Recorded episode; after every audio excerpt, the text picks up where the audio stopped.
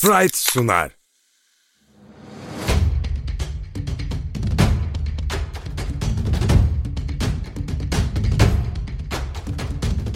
Top yalan söylemez. Avrupa'nın parke zeminlerinden seken zamansız sohbetler. Hazırlayanlar Uğur Ozan Sulak, Ahmet Çakı, Yiğiter Ulu.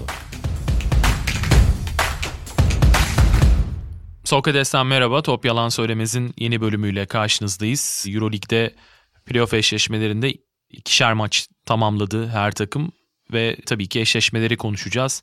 Biraz da belki gelecek haftanın e, programını düşünerek o maçlara da değinmeye çalışırız ama zaten dört tane seri var. O yüzden e, onun sözünü ilk başta vermemeyi seçiyorum. Ahmet Çakı ve Yiğiter Ulu'la birlikteyiz her zaman olduğu gibi. Ahmet abi seninle başlayalım istersen. Tabii biraz daha genel soracağım çünkü yani iki maç oynandı. Şimdi Evet. tek maç odaklı e, ilerlemek olayı biraz karmaşıklaştırır. Fenerbahçe serisiyle başlayalım. Fenerbahçe ve Koç HSK ile. Yani iki maçı da kazandı CSK ama iki maçta da son çeyreğe aslında kafa kafaya girildiğini gördük. Hatta ilk maç hadi bir şekilde o kalite farkı ya da fiziksel fark diyelim yani rotasyon farkı ortaya çıktı ama ikinci maç defalarca geldi aslında Fenerbahçe Beko'nun eline o galibiyet fırsatı. Son bölümde yine e, CSK'nın ağır bastığını gördük. Senin analizlerin neler bu iki maça dair? Ya öncelikle CSK ile ilgili biz zaten bu seri başlamadan konuştuğumuz şekilde gelişti maçlar. CSK Mike James ile ilgili bir hamle yapsa da onu kadro dışı bırakarak istediği sonucu üretkenlik olarak pek alamadı. Burada da zaten bütün sezon konuştuğumuz dribbling üzerinden yaratıcılık. Orada Clyburn'un de sakatlandığı dönemde de çok zorlanmışlardı.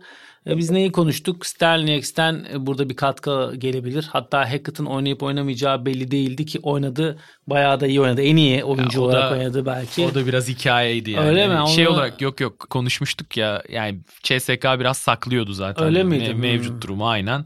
Ama yani zaten tamamen serinin tamamında oynamayacakmış gibi bir durum yoktu. CSK sadece İlk maç için? Euroleague'e şey dedi yani ilk maçta Hackett oynamayacak. Hmm. E, rapora öyle yolladılar ama Hackett da kadrodaydı. O da CSK'nın artık klasikleşmiş Kul- bir playoff. numarası oldu. Ama çok büyük verim aldılar gerçekten ki zaten Itudis'in Hackett'la yaptığı bu farkındalık işte o Baskonya'daki kazanılan Final Four finali şampiyonluğundaki senede de zaten Hackett ve Clyburn'u Rodriguez ve Decol'un önüne koyarak farklı bir kimyayla daha delici ve daha atlet bir takıma dönüşmüştü. Hackett o günden bu yana gerçekten aynı şekilde devam ediyor. Bu seride belki beklenenin üzerinde de fazla şut soktu. Yiğiter abiyle yayın öncesinde konuştuğumuz gibi de.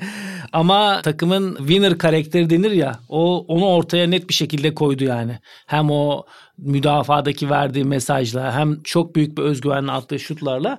Ya Fenerbahçe Beko sezondaki yakaladığı o hücum ritmini bir şekilde bir oyuncunun etrafında olsa da ilk maçta Dekolo ikincisinde Guduric'in etrafında olsa özellikle ilk yarılarda çok iyi yakaladı. 50'li sayılarda oldu. Ve yine normal sezon ikinci maçında kullanılan o low posta yapılan double team artı pres arkası zonla şaşırtmacı müdafaa. Bunların hepsi işe yaradı. Erdemcan da iyi iş çıkardı. Onu da söylemek lazım. Koç Kokoşkov'un olmadığı yerde. Çünkü asistan koç olarak böyle bir maçlar, seriler size kaldığında çok kolay bir şey değildir. Neden? Çünkü ortada var olan bir düzen vardır. Asıl göreviniz o düzeni devam ettirmektir. Ama aynı zamanda da kendi düşüncelerinizi bir şekilde yansıtmanız lazımdır. O konuda Erdem de bence çok iyi iş çıkardı. Ya CSK bu seriyle yani playoff'taki 8 takıma baktığımızda bence herkesin eşleşmek isteyebileceği bir takımdı. Bunda ilk iki maçın devamında gördük. Dechampierre ve inşallah Veseli de dönerse bu seri bence değişir. Yani İstanbul'daki maçlarla beraber. Sadece bir hamle yapıldı. İki maçta da işe yaradı. Ama hem o hamlenin devamının gelmesi lazım. Yani belli bir kalitede müdafayı özellikle ilk yarılarda yeniden 50 sayılar var. Onları biraz Fenerbahçe Beko'nun aşağıya çekmesi lazım bence. Bir de tek oyuncu ve etrafında bir yere kadar geliyor bu tür serilerde. Ne kadar CSK'yı beğenmesek de ciddi bir Euroleague takımı. Euroleague'de background olan bir takım. Orada iki kısanın aynı anda iyi durumda olması bu Guduric dekolu olabilir. Veya Veseli dönerse Vesi iyi bir Veseli'nin yanına kurulmuş. Bu Fenerbahçe Beko için bence formül bu olur diye düşünüyorum. Yiğiter abi sen nasıl devam etmek istersin ilk iki maçla alakalı? Bu iki maç geride kaldığında bende yani tek kelimeyle özetlersek bıraktığı en önemli duygu hayıflanma duygusu. Yani gerçekten çok önemli bir fırsatın kaçırılmış olduğunu düşünüyorum. Şunun için çünkü playoff başlamadan önce sık sık dile getirdiğimiz gibi yani bu playoff'ta en çok eşleşilmesi arzulanan takımların arasında belki de başında CSK Moskova'nın adı geçiyordu. Ve Fenerbahçe Beko da bu şansı yakalamıştı. Ama bu şansı yakaladıktan hemen sonra müthiş bir şanssızlıkla yüz yüze geldi ve o eşleşmenin ilk maçına Moskova'daki ilk randevuya tam 6 oyuncusundan yoksun bir kadroyla çıktı. Yani şimdi burada şu söylenebilir belki Ulanovas birkaç haftadır yoktu. Zaten Bobby Dixon epeyce uzun süredir koçun gözünde rotasyonun bir parçası değildi. Belki bunlar sıralanabilir ama Veseli gibi bu takım için çok değerli bir parçanın playoff'un ilk maçında, ilk iki maçında oynamıyor olması deplasmanda tabii bütün hesapları alt üst etti. Buna rağmen bu kadar çok eksiğe rağmen Fenerbahçe'nin hücumda Dekolo'nun liderliğinde ilk maçta göstermiş olduğu mücadele savunmada da bence doğru stratejiyle yani burada koç İstanbul'da kalmış olsa da tabii ki sahaya takımı süren Erdem Can'la e, bir temas halinde olduklarını düşünüyorum. Biri İstanbul'dan biri de sahanın kenarından Moskova'da hakikaten takımı kare kare yöneten her oyunun her saniyesinde, her anında dizginleri elinden kaçırmamaya çalışan bir kenar yönetim vardı ve özellikle savunma kısmında çok çok iyi iş çıkarıldığını düşünüyorum ki bu kadar kısıtlı bir kadro ile Fenerbahçe Beko 3 çeyreği önde götürmeyi, önde bitirmeyi başardı. Son çeyrekte ilk maçın son çeyreğinde fizik olarak tükendiklerinden yani ki ilk maçta Dekolo 35, Bartel 33,5 dakika sahada kaldı.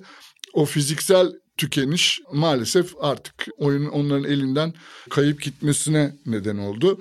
Ee, ilk maç Dekolo'nun özellikle hücumdaki agresif oyununa bir şapka çıkartmak lazım. Ama ikinci maçta aynı rolde Dekolo'yu göremedik. Neden derseniz tabii CSK Moskova'da onun üzerinde yoğunlaştırmıştı savunmasını. Hem iri hem de sert adamlarla onu durdurmayı evet. düşündükleri için. Ve hemen maçın başında da ona bir fizik sertlik uyguladıkları için yani burnunun kanamasına yol açan o faul Dekolo'nun o ilk maçtaki agresif karakterinden çok uzaklaşmasına takımın liderliğini, skordaki liderliğini alamamasına neden oldu. Onun yerine oynamış olan bir Guduric var ikinci maçta ve gene onun sayesinde de Fenerbahçe ayakta kaldı. Ama yani bu tür maçlarda mücadeleyle bir noktaya kadar gelebiliyorsunuz. Ondan sonra rakibin hem kalitesi hem de bence çok çok artık net bir şekilde görülen fizik avantajları. Yani öyle sahneler oldu ki mesela Fenerbahçe'nin 5 numarası Bartel hani rakibin 3 numarasından kısa. Yani rakibin 3 numarası Kurbanov ya da Clyburn neyse. Yani Bartel size'ında bir oyuncu var. Yani dörtleri beşleri saymıyorum yani. Voigtman'ları, Şengelyalıları saymıyorum. Buna rağmen hani İlk maçta reboundlarda daha kötüydü. İkinci maçta Lorenzo Brown'un özellikle reboundlarda kısaların mücadelesiyle Biberovic'in Lorenzo Brown'un gene ikinci maçın reboundlarına baktım 32-21 bitmiş. Yani Gene 11 fark var arada ama. Size'lı kalma işi zaten CSK'nın en büyük hastalığı. Evet yani hep ikinci atış şansı veriyorsunuz. Rakip kaçırıyor kaçırıyor alıyor. Yani bunlar çok tabii demoralize eden şeyler oyunun içerisinde.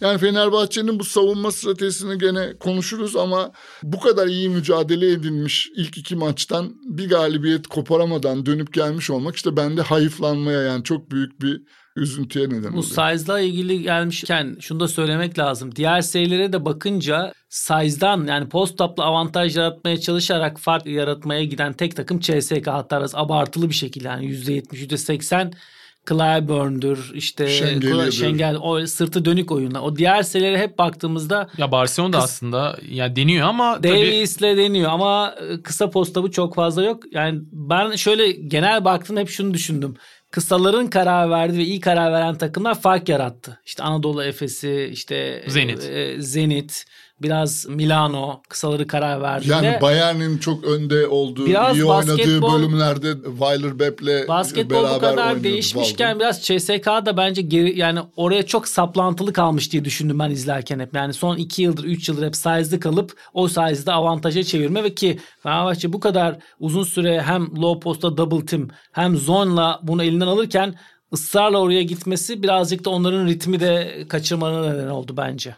Ahmet abi İter abinin bıraktığı o strateji kısmından devam edip belki hani İstanbul maçlarını da biraz konuşalım Hı hı. bu kısımda. Şimdi alan savunmasından zaten bahsettin ki CSK'nın ilk iki maçta yani kritik katkılar aldığı lokal oyuncular da var aslında. İşte Ukov, e, Antonov özellikle ilk maçta Antonov 3 üçlük isabeti bulmuştu. Ya buradan serinin e, kalanına basketbol anlamında nasıl bir oyun sirayet eder? Yani alan savunması nedenli faktör olur İstanbul'daki maçlarda. Fenerbahçe'den bir taktiksel değişim beklemek lazım mı? Rotasyonları her şeyi düşündüğünde yani serinin ilk iki maçının sende bıraktığı etkiler ne kadar yansır serinin geri kalanına? Şimdi ben üst düzeyde alan müdafasının çok kullanılmadığı bir yıldayız. Öyle söyleyeyim Euroleague'de. Ama işte geçen yıl Miami Heat gerçeği. Bu yılda Fenerbahçe Beko'nun bu kullandığı alan müdafası şunu da düşündürttü bana maçı izlerken. Üst düzey koç ve takımlar artık bunu o kadar yok sayıyor ki buna karşı bir alışkanlık da yok. Hazırlık da az. Hazırlık da yok. Özellikle ilk maçta. Bu böyle bir şaşırtıcı bir etki de yarattı. Bir tek benim aklıma şu geldi. Ya biraz daha böyle maçın başını mentumenle götürüp böyle 3. periyotun başından falan kullanılıp çünkü sonuçta CSK'da her ne kadar driblingle yaratıcıları çok iyi olmasa da işte sürekli zona karşı da tek yönlü hücum etseler de bir şekilde sonunda adapte oldular. Özellikle ilk maçın sonunda. Benim aklıma bu geldi. Bir kere olmaz diye bir şey yok. Karar verip kullanınca rakibi şaşırtabiliyorsun. Fenerbahçe Beko da bunu başardı. Ama İstanbul'a bence bunun dışında bir hazırlık gerekiyor. Sonuçta bir seri oynuyorsunuz. Bir hamle yaptınız. İkinci maça da kullandınız. Beklediğim verimlilikte CSK çözüm de üretemedi buna. Çeşitlilik sağlayamadı en azından. Bir şekilde yine kullanılacaktır ama bunun yanına bir şey eklenmesi lazım. Bu da Veseli olursa bir switching olabilir. Yani adam değişimi olabilir. Ama olmadığı zaman zor oluyor Bartel ve Queen'le. Ahmet'in de durumunu bilmiyoruz gerçi. Defensive anlamda böyle bir şey bekliyorum. E tabi hücum anlamında olursa Dekola ve Guduric'in bireysel olarak birebir oynadığı ikili oyunun hemen üzerinden kullandığı çok atış var. Veseli ile beraber ki onu Kyle Quinn de iyi yapıyor bence o eklenebilir. Biraz daha short roll sonrası o pas çeşitliliği. Yani bu dönem şu iki maçta bunu göremedik pek. Ki ilk maçın ikinci periyodunun hemen başlangıcında Erdem Hoca'nın Kyle Okui'nin işte sağ forvetten bir tane içeriye attırdığı pas da vardı. Yani aslında o pas kanalı olarak daha doğrusu pas istasyonu olarak Kyle Okui'ni kullanmaya çalıştı Fenerbahçe ama yarı saat tabii CSK çok da gömülüyor. Evet. Ya şöyle Kyle Quinn hücum olarak bence Veseli'nin verdiğini zaten verebilir. Hem şutu var ki ilk maçtaki soktuğu şutlar da var. Hem pası da var. Onun problemi müdafada oluyor. Alan müdafasıyla onu da müdafadaki esaslı gizlemeyi de başarıyorlar.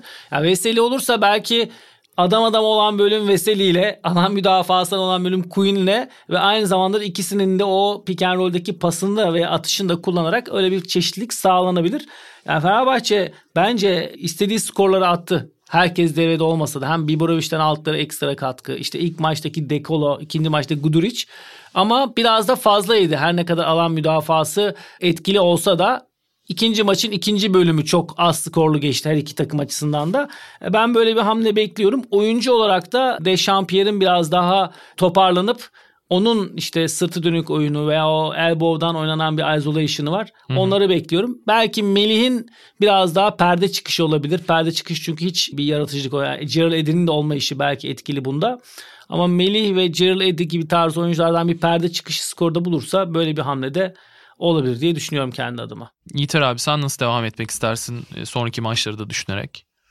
Burada e, eldeki oyuncu malzemesine göre yani kısıtlı kadroya göre uygulanan savunma yani alan savunması tercihi bence çok doğruydu. Çünkü hem işte az önce Ahmet'in vurguladığı gibi üst düzeyde bunun çok sık görülmeyişinden dolayı takımların bu konudaki hazırlıkları ve pratikleri zayıf. Bir de CSK baktığımızda yani sezon içerisindeki istatistiklerde gördüğümüz bir gerçek var.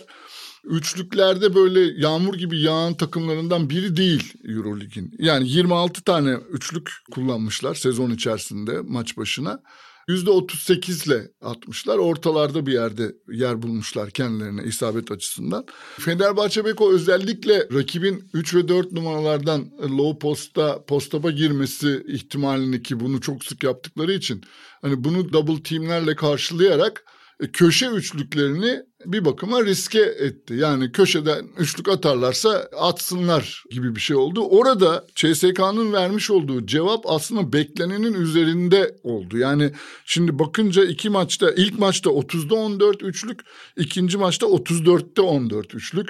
Yani hem kullandıkları top Üçlük bakımından tabii birazcık da Fenerbahçe'nin onlara sağlamış olduğu boş sahadan istifade ederek kullandıkları üçlük sayısı arttı. İsabet oranları da iki maçın ortalamasında yüzde 44'e geldi. E şimdi burada sürpriz isimler yani tamam biz mesela bir Strelniek sahadayken onun üçlüğüne dikkat etmek lazım elbette. Herkes bunu biliyor ezbere. Ama Antonov'dan dörtte dört, Ukov'dan 7'de 4 üçlük geleceğini, Hackett'ın 10'da 7 üçlük atabileceğini tabii yani bunları de hesaba katmamışsınızdır maçın başında diye tahmin ediyorum. Yani şimdi İstanbul'daki iki maçta Fenerbahçe Beko'nun e, işte Veseli'nin katılmasıyla muhtemelen işte Pierre'in fizik olarak daha iyi duruma gelmesiyle Ulanovas ve Edi oynayacaklar mı bilemiyoruz. Ahmet olacak herhalde diye tahmin ediyoruz. Yani bu oyuncular kadroya eklenirse daha fazla adam adama savunma göreceğimizi en azından belki bu Moskova'da zaman zaman rakibi şaşırtan, zorlayan e, zon gene denenebilir maçın belli bölümlerinde Ahmet'in vurguladığı gibi ama hani adam adamaya da ihtiyaç duyulacağını düşünüyorum. Yani ben hala bu maçla ilgili, e, bu seriyle ilgili diyeyim. Tahminim 5. maça gidileceği yönünde. Fenerbahçe Beko eğer tam kadro sahaya çıkabilirse yani e, ya da tam kadroya yaklaşabilirse İstanbul'daki iki maçı alıp seriyi 5. maça götürebilme şansına ve kapasitesine sahip. Peki Anadolu Efes'in serisine geçmeden önce Sprite'la net cevaplar bölümümüze geçelim. Sprite ile net cevaplar başlıyor. Tabii burada seri odaklı soracağım. Yani çok fazla sürpriz olmadı ama bir seride tabii sürpriz olduğunu söyleyebiliriz. Yani Zenit'in ilk maçı kazanması. Hı hı. Ben yani Bayern Milano serisinden şahsen beklediğimi aldım. Yani ilk maç öyle olduktan sonra zaten Weiler Webb de sakatlandı. Yani onu zaten konuşuruz programın ikinci bölümünde ama sizin için şimdiye kadar oynanan maçlar arasında sürpriz neydi? Ya benim için sürpriz herkes için öyledir. Zenit'in gösterdiği direnç Barcelona'nın özel ikinci maçta baskı altındayken verimliliğinin zaten koçun takım üstünde çok bir baskısı var Eskevicius'un. Bununla belli bir seviyede hücum edebilirken ilk maçı kaybedip ikinci maçta hep böyle başa baş geçerken o baskıyla verimliliğin iyice düştüğü işte ne bileyim Corey Higgins, Kalates, Mirotic gibi oyuncular ortada yok. Orada taşıyıcı oyuncu Davies oldu. Bu benim için bir sürpriz mesela. Yani sürpriz derken Davis'i zaten hepimiz beğeniyoruz. Barcelona için çok önemli bir oyuncu. Ama, ama bu kadar ana rolde. Maçı yani 1-0 gerideyken kazandıran, çeviren olması yani oyunun bu seride Zenit'in kazanması kadar oyunun da bu şekilde şekillenmesi beni şaşırttı. Yiğiter abi sen sürpriz olarak neyi öne çıkarmak Doğru istersin? en büyük sürpriz tabii ki Zenit'in Barcelona'ya yapmış olduğu. Burada da geçen programımızda Barcelona Zenit serisinin 3-0 biteceğini, çok kolay geçeceğini öne sürmüştük. Ya da ben en azından öyle söylemiştim. Birincisi o tahminimizi çöpe attı Pascual ve oyuncuları. Hem de bunu yaparken Ponitka sahada yoktu. Yani bir de Ponitkalı bir Zenit olabilseydi belki de şimdi 2-0'la Rusya'ya gidiyor olacaklardı. Ama yine de şöyle de bir şey ekleyebilirim buna. Galiba ilk iki maçlar sonunda serilerin en büyük sürprizi 1.2 saniye kala Milano'nun bulmuş olduğu basket. Yani o büyük bir sürprizi önleyen daha büyük bir sürpriz oldu Doğru. aslında. Doğru. Evet yani ona çok detaylandırmıyorum şimdi. Evet, Zenit tarafını da Milano tarafını da e, zaten gireriz. Peki Yiğiter abi şuradan devam edeyim. Bundan sonrasını düşünerek yani serilere genel baktığında sürpriz beklediğin bir seri var mı? Şimdi favorileri hani konuşmuştuk Barcelona geçer. Mesela Barcelona Zenit serisinde şu an Zenit geçer ya Barcelona takılabilir gibi e, bir fikrin var mı mesela? Zenit'in Barcelona'daki ilk iki maçta ortaya koyduğu oyundan sonra seriyi bir sürprize taşıma kapasitesi olduğunu en azından gördük. Tabii ki Barcelona yani bu bir birlik durumda gene önde çünkü kadro kapasitesi çok daha yüksek ve rakibinin sürpriz yapmasına izin vermeyecektir, vermek istemeyecektir. Ama en azından bize çok güzel bir seri izlettikleri için e, Zenitli oyunculara buradan bir teşekkür e, borcumuz var. Diğer taraflarda eğer bu bir sürpriz olarak nitelendirilebilecekse tabii ki Fenerbahçe Beko'nun 2-0 geriden gelip 3-2 kazanarak sürpriz yapmasını istiyorum ve diliyorum. Ama hani sürpriz midir? Bizim burada yaptığımız konuşmalara bakarsak eğer bundan önceki programları dinleyenler bilecektir. Biz buna sürpriz gözüyle bakmıyoruz. Peki kapatalım bu bölümü. Sprite ile net cevaplar bitti.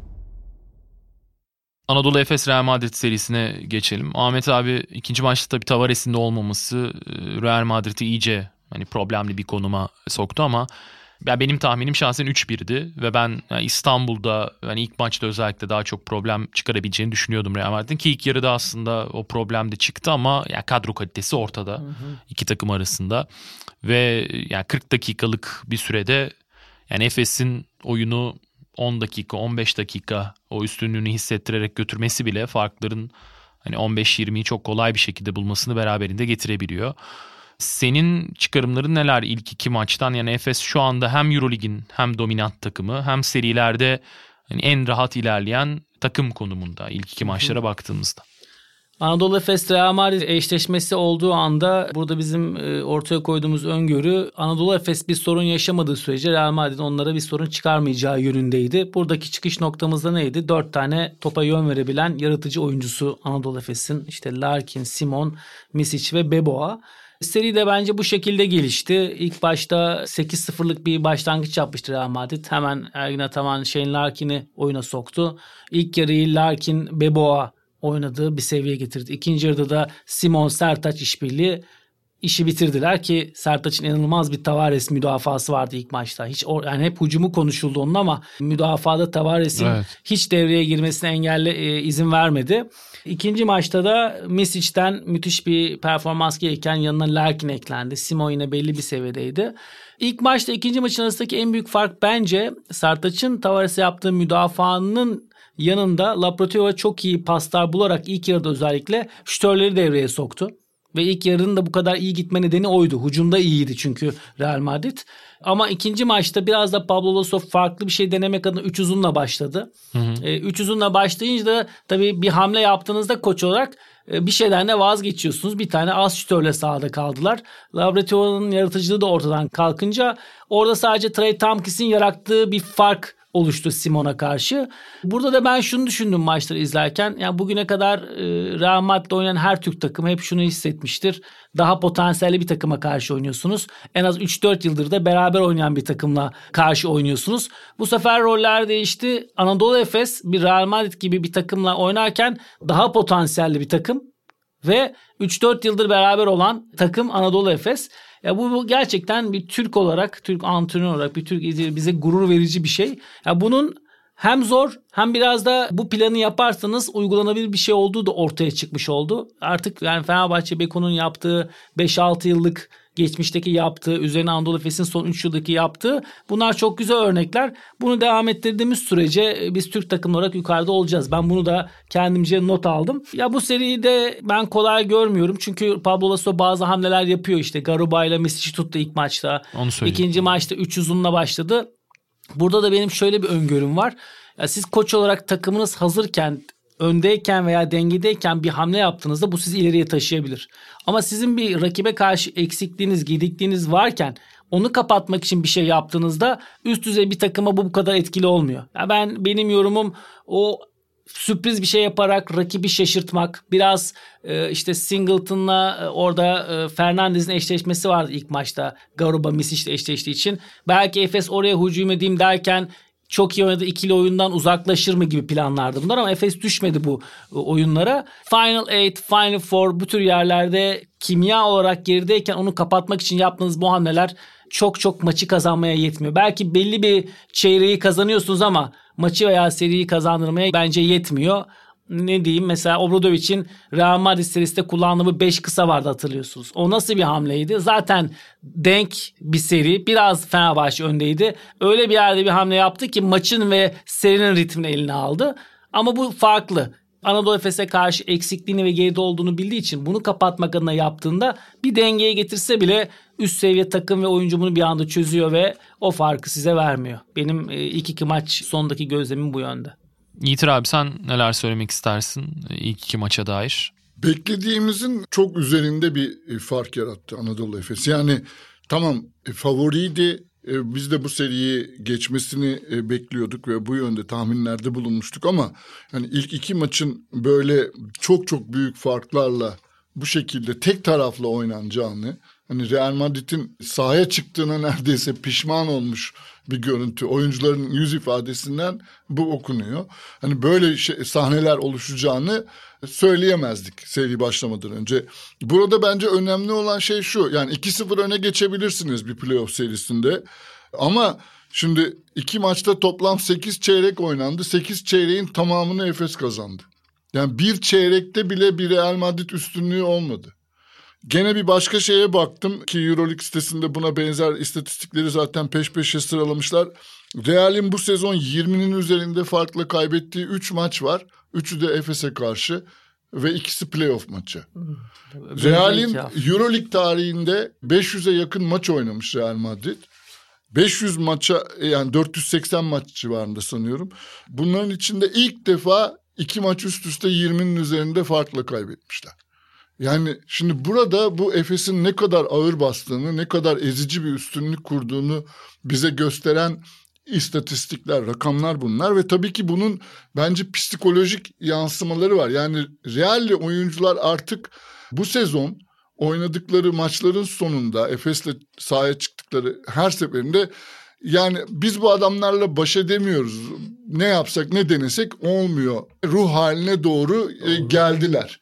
Ve artık o hale e, ittiğiniz zaman rakibinizi bence onlar da serinin bitmesini bir an önce bu ızdırabın sona ermesini Öyle bir dijitalleri var yani, gerçekten. E, tamam mutlaka onların da oyuncu karakterleri, sporcu karakterleri var. Mutlaka Lasso'da işte bir takım çareler üretmeye çalışacaktır ama o çareler geliyor geliyor işte sizi işte Ahmet'in az önce söylediği gibi yani bir deliği yamamış oluyorsunuz. Üç dakika idare ediyor. Sizi üç beş dakika oyunun içinde tutuyor. Sonra tekrar başka bir yerden tekrar Efes oyunu akmaya başlıyor. Yani tek taraflı bir şekilde gelişiyor seri. 3-0 e, biter mi? Yani şu anki görüntü 3-0 biteceği şeklinde ama Efes kötü bir gününde olur. Real Madrid'de kapasitesinin çok zorlayarak yani çok yukarıya çeker. Belki bir maç kazanır. Ki yani ben buna da çok ihtimal vermiyorum. Moral bozucu dediniz abi. En moral bozucu oyuncu Shane Larkin. Yani öyle bir sayı atıyor size öyle bir geçiyor ki yani sayıyı atmak kadar bütün direncinizi de kırıyor ki bu seride de iki maça da yaptı. Yani Shane Larkin çok konuşuldu işte vücut dili kötü, isteki değil. Şu iki maçtaki ortaya koyduğu istek ve görüntü de öyle bir iyi ki yani hem arkadaşlarına hem rakibe yani arkadaşlarına güven veriyor, rakibin de direncini kırıyor. Yani Misic de öyle. Yani so, ikinci maçta attığı şutlar çok iyi müdafaa yapıyor. Geriye bir adım vurup öyle bir dengeli atıyor ki tamamen zaten 10-12 sayında giden maçta o sayıda yediğinizde kırılıyorsunuz. Peki yani Efes'i biraz daha ayrıştırabiliriz diğer takımlardan Hı-hı. şu aşamada. Hem oynanan basketbol hem zaten alınan sonuçlar ortada. Diğer 7 takıma baktığımızda yani şu anda Efes çok net bir şekilde şampiyonluğun favorisi diyebiliriz herhalde. Yani Barcelona Hı-hı. sezon başından bu yana zaten hani çok akıcı bir basketbol ne tercih etti ne hani günün sonunda ortaya çıkan şey zaten o oldu. E, Şaras'ın hani kontrolcülüğü ortada. Yani Efes e, sanki 1-2 boy fark koymuş gibi gözüküyor diğer takımlar arasında. Tabii ki daha Final Four'a çıkılmış bile değil. Ama sanıyorum yani Nisan ayının sonlarına doğru Hani bu yorumu yapmak zaten biz uzun süredir böyle evet, düşünüyorduk evet. ayrı konu ama artık bu yorumu yapmak herhalde çok yanlış olmayacak. Ya şöyle zaten bu seriye bakarken de ne kadar topla yaratabilen ve onun üzerinden sayı atabilen oyuncunuz varsa o kadar serilerde artıya geçiyorsunuz. Anadolu Efes'in güzel yanı şu Sertaç gibi bir joker var. Hem hücumda hem müdafada. Yanında da bu dört oyuncu öyle zamanını bekleyerek oynuyorlar ki ya işte biraz önce anlattığım gibi ilk devre Shane Larkin, Beboa biraz iyi. İkinci yarı Simon devreye giriyor ilk maçta. Misic ortada yok. Çok kötü gününde. Sertaç onun yerine kapatıyor. İkinci maçın başından işte Beboa iyi başlıyor. Sonra Misic geliyor. Simon da arada bir ekleniyor. Yani öngörmek e, hani şöyle bir tabir vardır ya iyi seti düzeni durdurursunuz koç olarak ama iyi oyuncuyu durdurmak zor. Gerçekten Anadolu Efes'te iyi oyuncu çok ve iyi oyuncular öyle beklenmedik anlarda birbirleri paylaşıyorlar ki onu Efes bench'i bile kenarda hissetmiyordur. Yani oyuncular kendi arada orada hissederek birbirlerine o alanı o zamanı veriyorlar. O yüzden Anadolu Efes şu an çok iyi durumda. Ki şöyle bir artı var. Muarman'ın da katkısı çok önemliydi. Çünkü 4 numara performansı bu kadar yaratıcı olan kısaların olduğu yerde çok önemlidir. Hem o alanı açmak için tepeden atacağı iki tane şut çok önemlidir. O da eklendi. Ya ben mesela alternatifsiz Sertaç'ı görüyorum açıkçası. Yani ona en yakın Brian Dunstan var. Aralarında şu an performans olarak ciddi bir fark var. Birazcık Plyce'ı ben maçın sonunda oyuna girdiğinde moralini düşük gördüm. Çok Hı-hı. geride kaldığı için. Plyce'ın bir toparlayacağını düşünüyorum açıkçası. Yani Final Four'a veya diğer maçta giderken bir 10 dakikalık katkı ondan gelirse Dunstan da sonuçta çok tecrübeli ve istekli bir tık daha yükselecektir. Yani şu anda hem bir serbestlik var ama disiplinli bir serbestlik. Oyuncuların da birbirine saygısıyla ve tanımalarıyla ortada çok ıı, güzel bir kimya var. Bugünden baktığımızda herhangi bir takımın bunu ıı, durdurup geçebilmesi pek mümkün gözükmüyor. Evet senin de dediğin gibi yani 7 takımla diğer 7 takımı bir torbaya koyarsak Efes'i ayrı bir yere e, çekmemiz lazım. Yani playoff oynayan 7 takımla Efes arasında oyun kalitesi olarak, takım kimyası olarak, hedefe odaklanma olarak çok büyük farklar olduğu hemen bir çırpıda görülebiliyor. Yani oyuncuların mesela foul problemi olabileceği yönünde bir sinyal oluyor mesela işte çok erken mis için iki foul alması ya da üçüncüyü hemen üçüncü çeyreğin başlarında alması gibi. Ama mesela o kadar konsantreler ki oyuncu kenar yönetimle koç Ergin Ataman'la konuşuyor tamam bende diyor. Ondan sonrasını o sorumluluk alarak o kadar iyi götürüyor dengede götürüyor ve o dördüncü foulünü almıyor mesela. Yani bütün bunlar bu playoff'a mental olarak da ne kadar hazır olduklarını e, gösteriyor ve işte az önce altını çizmeye çalıştığım psikolojik üstünlüğe sebep olan da aslında bu tür parçaların bir araya gelmesi. Yani Real Madrid ne kadar kırılgansa geriye düştüğü zaman gene bugün de yapamıyoruz duygusu nasıl oyuncuların e, vücut diline ya da yüz ifadesine yansıyorsa Anadolu Efes'te de bunun tam tersi biz her halükarda bunun üstesinden geliriz özgüveni var. Çünkü bunun arkasında işte son 20 maça bakıyorsunuz. Son 20 maçta sadece 3 mağlubiyet var. Yani o kadar artık ezbere oynuyorlar, o kadar rahat oynuyorlar ki bazı işte diyelim ki Plyce'ın henüz bu rotasyona katılamıyor, o kadar verimlilik sağlayamıyor olması bile işte bir problem teşkil etmiyor. Ben mesela burada küçük de olsa bir olumsuzluk olarak görülebilir. Ben bu iki maçta, playoff maçlarında Singleton'ı pek iyi görmedim. Ama Moerman o kadar iyi oynuyor ki bu bir sorun olmaktan bile çıkıyor. Yani bahse değer bir konu değil şu anda. Biliyorsunuz ki yarın da Singleton çıkıp kendisini affettirebilir, bunu düzeltebilir. Yani bu form grafiğiyle, bu, bu özgüvenle ve bu oyuncu grubunun uzun süredir bir arada olmasının getirdiği pozitif kimya ve onların tecrübesiyle bu sezonun mutlaka bir şampiyonluk kupasıyla taçlanması gerekiyor. Yani Barcelona Efes finali diye bir şeyden hep söz etmiştik. Yani buradaki programları dinleyenler, dikkatle dinleyenler bunu hatırlayacaktır. Hani biz de bu yönde tahminler yaptık genellikle. Şimdi gidişat da biraz öyle gibi ama Efes'in oynadığı oyunla Barcelona'nın oynadığı oyun arasında e, şu anda dağlar kadar Barcelona fark var. Barcelona geriye gitti. Yani evet, Barcelona geçseler bile oradan Milano Münih'ten gelen yani belli olmayabilir. Hatta yani, şöyle bir şey de zor geçer yani. Hatta şöyle bir şey de aklımdan geçmedi değil yani Barcelona Zenit ikinci maçın son saniyelerinde Zenit o topu atsa uzatmaya götürmese hani 2-0'da öne geçse yani galiba Efes'in Avrupa şampiyonluğunun yarısı ufukta belirdi diyecektim ben.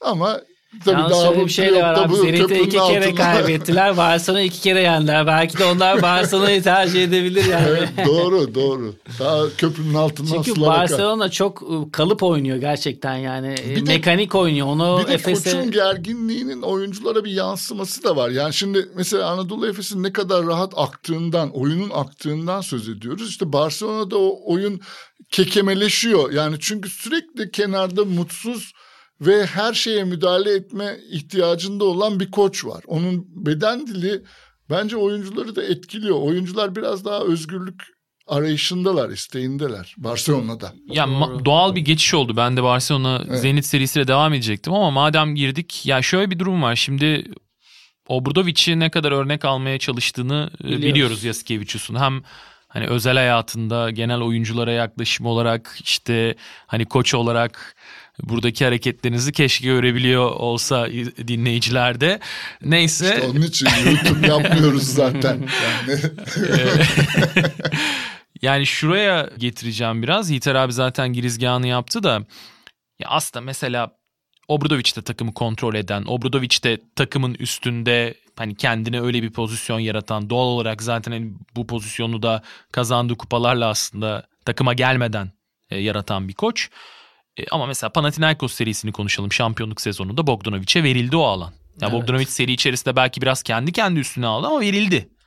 Yani Final Four'da da öyle. E tabii yani Obradovic sanki Şaras'a göre şu aşamada söyleyebiliriz. Yani çok daha pragmatik, çok daha sonucu almak için ne gerekiyorsa onu yapmaya daha e, istekli ya da daha razı bir koç konumunda. Hatta sonrasında da yani mesela Sulukas'a bazı Bıraktı. haklar vermişti. Dizginleri bir ölçüde vermişti ki o verilinin de aslında Dekolo'yu biraz rahatsız ettiği de konuşuldu. Yani oyunculara evet Obradoviç vermek konusunda daha tecrübeli e, en azından. Yani belki de Saras'ın o tecrübeye ihtiyacı var. Genel olarak seride yani Zenit'in zaten ilk maçını biraz konuştuk. Kevin Pangos'un Barcelona ile ayrı hikayesi var. Xavi Pascual'in ayrı hikayesi var. Doğru. Ama yani Barcelona ilk maç, ikinci maç ki Brandon Davis ikinci maçta çok ekstra oynamasa seri zaten 2-0'a doğru geliyordu. Yani bu düşüşü neye bağlamak lazım? Zenit domine edilmesi çok kolay bir takım değil. Özellikle yarı saha oynuyorsanız. Evet. E, bu kesin. Zenit çünkü fiziksel olarak hani eşleşiyor. Hücumda da Pangos gibi bir sorun çözücü var. Ama e, yani hiç Barcelona'nın kendi oyunundan vazgeçmemesi, her şeyi yarı sahaya bırakması, sürekli yarı saha karşılaması hani ne kadar doğru? Bunun en azından serinin diğer bölümlerinde biraz daha tam sahaya geçmesini bekliyor musunuz? Şimdi e, Skevicius sezon başından beri biz burada da konuştuk hem de gözlemledik de çok fazla kontrol etmek istiyor gerçekten. İki tane Real Madrid El Clasico maçlarında bir Corey Higgins'e büyük bir alan bırakma vardı ki onları da kazanmışlardı zaten. Ben hep şunu düşünüyordum yani playofflar başlarken biraz daha özellikle Higgins, Calates bu tarz oyuncuları biraz daha o özgürlük verilir mi? Süre olarak da sahada kalır mı? Ama şu ana kadar böyle bir şey olmadı. Belki burayı da böyle geçip Final Four'da düşünüyor olabilir. Ama basketbolda bazı yenilikler var, gelişim var. Bu da en çok etkilenen nokta neresi? NBA. Euroleague ne kadar farklı bir yer olsa, koçların ligi de olsa NBA'den buraya yansıyan bir şey var. Liderini seçip, kısa oyuncularını seçip onların yaratıcına güvenmek zorundasın. Koçluk tabii ki var. Kontrol etmek istiyorsun, edeceksin de ama karşına özellikle rakip olarak o özgürlüğü biraz daha almış ve kaliteli bir takım ve belli bir disipline yapan takım çıktığında her zaman senin önüne geçiyor. Yani şimdi Zenit'e bak Zenit ve Barcelona'ya baktığımızda ikisi de benzer şekilde oynuyor. Kontrol ve yarı sahada. Evet, Ama Zenit'in Zenit'in birazcık daha elindeki malzeme zaten e, buna itiyor. Yani koç Pascual'in tarzı da bu. Barcelona koçu olsa da o da öyle oynayacaktı belki. Ama o zaman arada bir fark kalmıyor. Şimdi Barcelona daha iyi bir kadro. Zenit biraz daha geride bir kadro. Aynı basketbol oynayarak sadece sayılı hücumda topu çembere atmaya karar verdiğinizde bu sefer elinizdeki daha potansiyel kadronun bir farkı ortaya çıkmıyor. Veya çok fazla oyuncuyla oynamanın da bir yani possession artsa Barcelona 10-11 oyuncuyla oynuyor. Daha fazla süre paylaştırdığı için daha diri de kalacak sonunda zaten. Onu da kullanamıyor. O açıdan da seri zaten dengede gidiyor. E bir de favori olmanın verdiği bir baskı var. Üzerine bir ilk maçı da kaybedince o baskıyla beraber oyun da e, iyice sıkıştı. Ya, ama Barcelona ile ilgili bence en büyük hataları ligin son maçı işte Gasol'ün kadroya eklenmesi. Yani Euroleague'de yazılı olmayan bir kural vardır. Sezonun son bölümüne girerken kim olursa olsun ki oyuncu ekle, eklemek istemez koçlar ve takımlar. Çünkü o adaptasyon zordur. E bu zaten Gasol gibi iki yıldır oynamayan belli bir yaştaki oyuncu olunca daha da zor oldu. Bir de o kaybedilen Münih maçı, kaybediliş tarzı, 3-4 oyuncunun kadroya alınmayışı bunların hepsi kötü bir mesaj takıma, e, seyirciye, etrafa, kendinize. Barcelona orada gereksiz bir hamleyle bir ritim kaybetti bence. Hem Gasol'ü devreye sokma çabası hem o şekilde bir maçta gerçek bir rosterla oynamayıp ne hesap olursa olsun geçen program sen biraz anlattın. E, o burada bence onların genel olarak başlarını ağırtan şey oldu.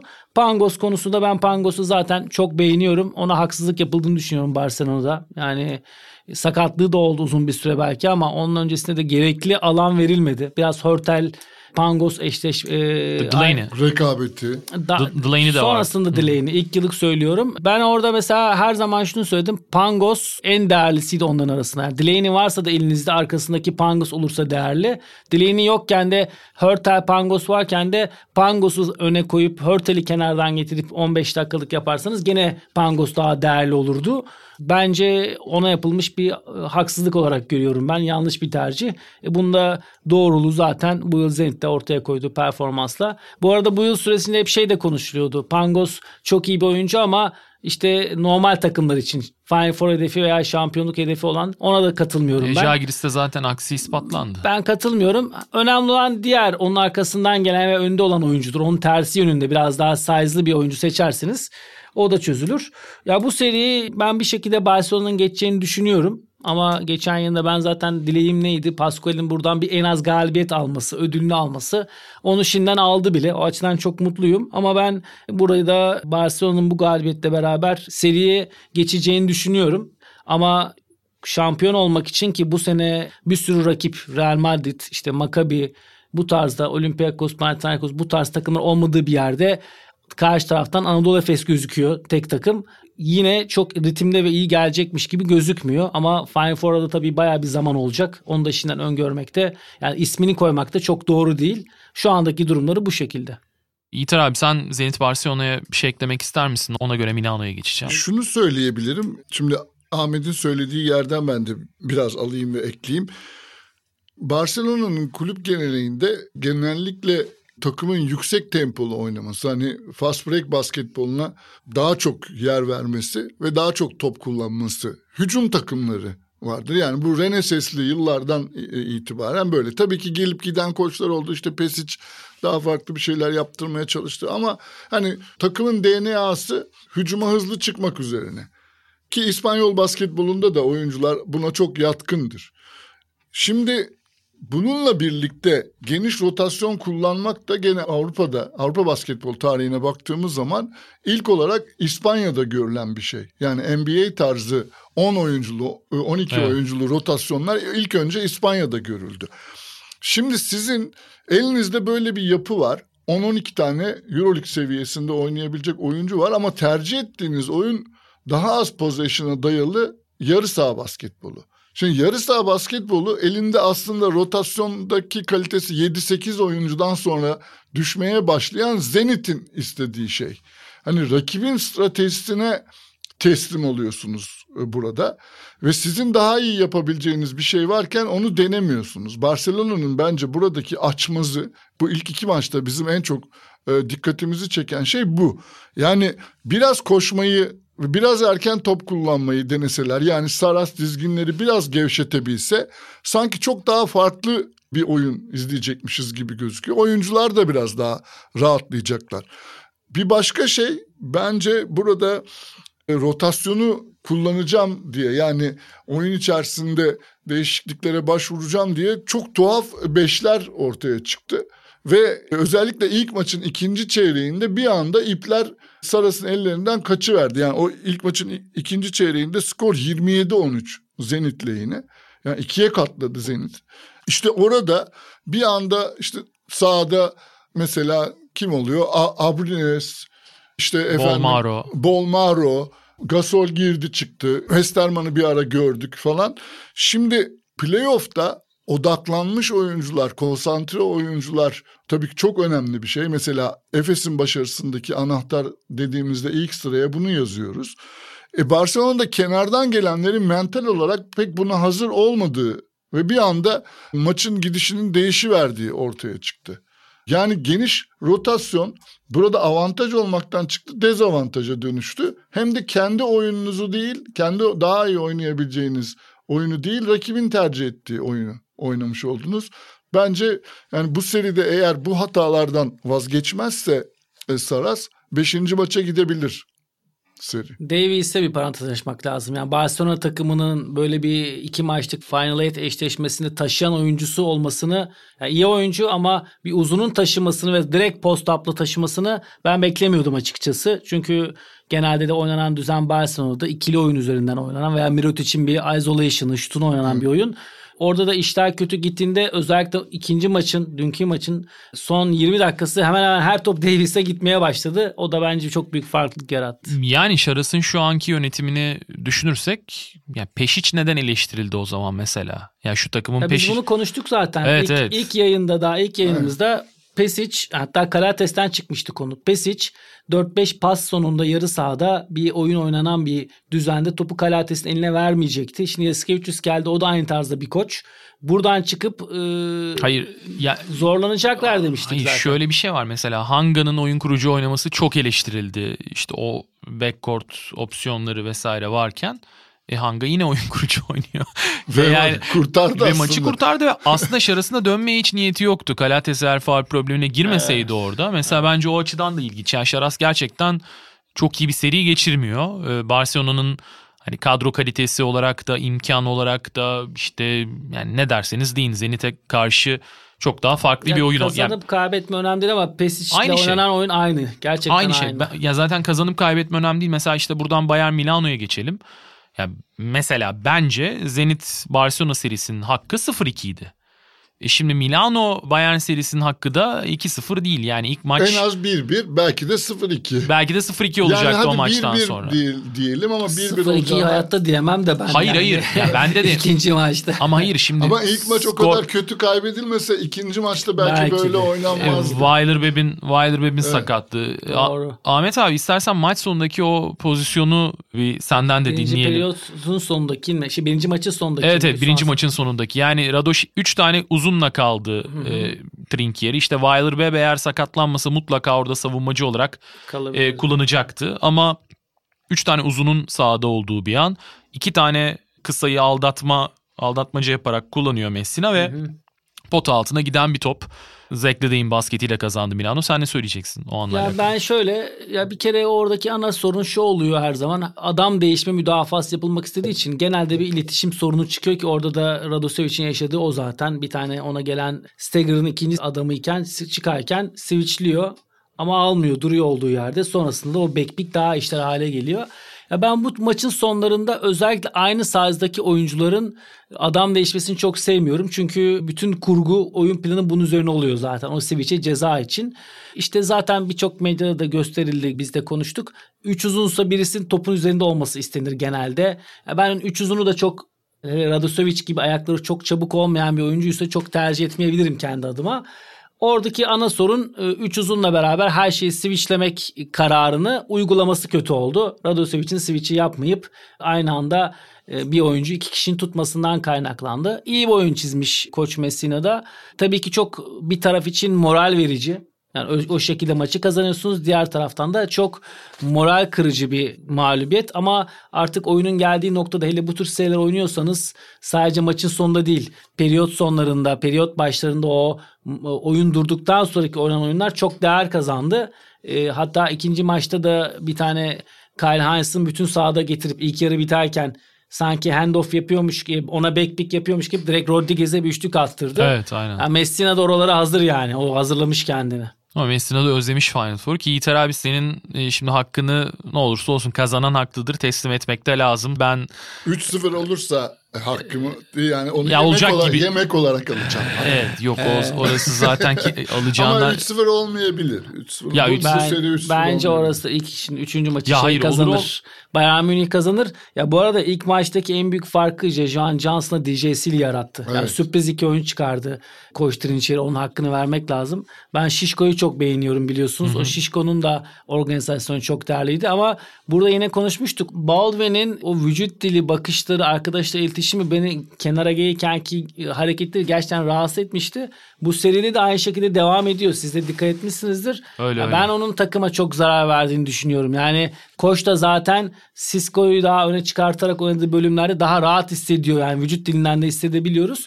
Tabii ki şey belirleyici olacak 3. maçta. Reynolds'ın sırtı dönük oyunu hala en büyük silahları. Onu ne kadar etkili kullanırlarsa o kadar rahat ediyorlar. Benim fikrim o yönde. Yiğiter abi senden de bir yorum rica edeyim Milano Bayern serisine sonra kapatalım. İlk maçta Bayern'in %43 ile üçlük attığı ve oyunun çok çok büyük bölümünde yani son 5 dakika hariç hep sahanın hakimi olduğu bu kadar dominant olduğu bir maçta kaybetmiş olması bence onları moral olarak çok aşağıya çekti. Yani aslında maçın hakkı Bayern'in kazanmasıydı ilk maçta oynanan basketbola bakıldığı zaman.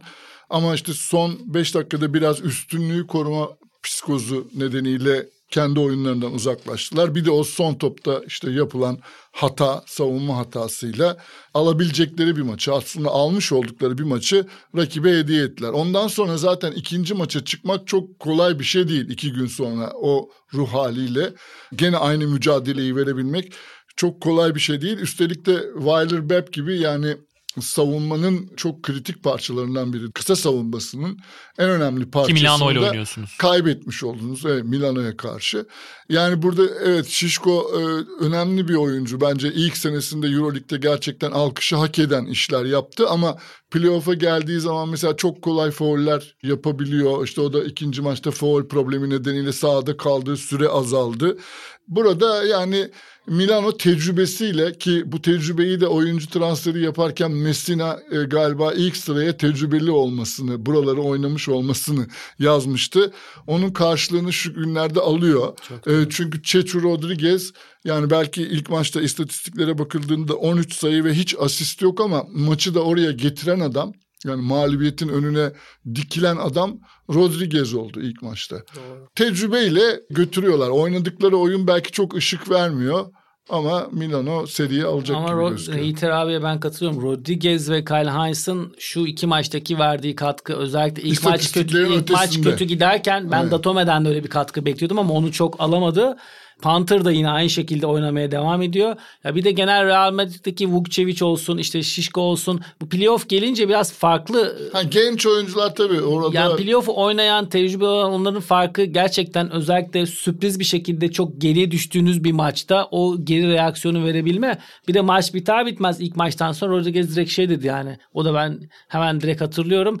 Yani sadece bir maç kazandık. Seri devam ediyor. Genelde daha tecrübesi olmayan oyuncular o maçı daha yaşamaya devam ediyor. O Milano'nun da hem serinin devamı için hem de Final Four yapacaklarına inanıyorum ben. Yani büyük bir avantajları var zaten. Orada da bu tecrübe onların çok işine yarayacaktır. Peki ağzınıza sağlık. Biraz uzattık bu haftalık ama yani 4 seriye de e, değinmeye çalıştığımız için böyle oldu. Gelecek hafta tekrar görüşmek dileğiyle. Hoşçakalın. Sprite sundu.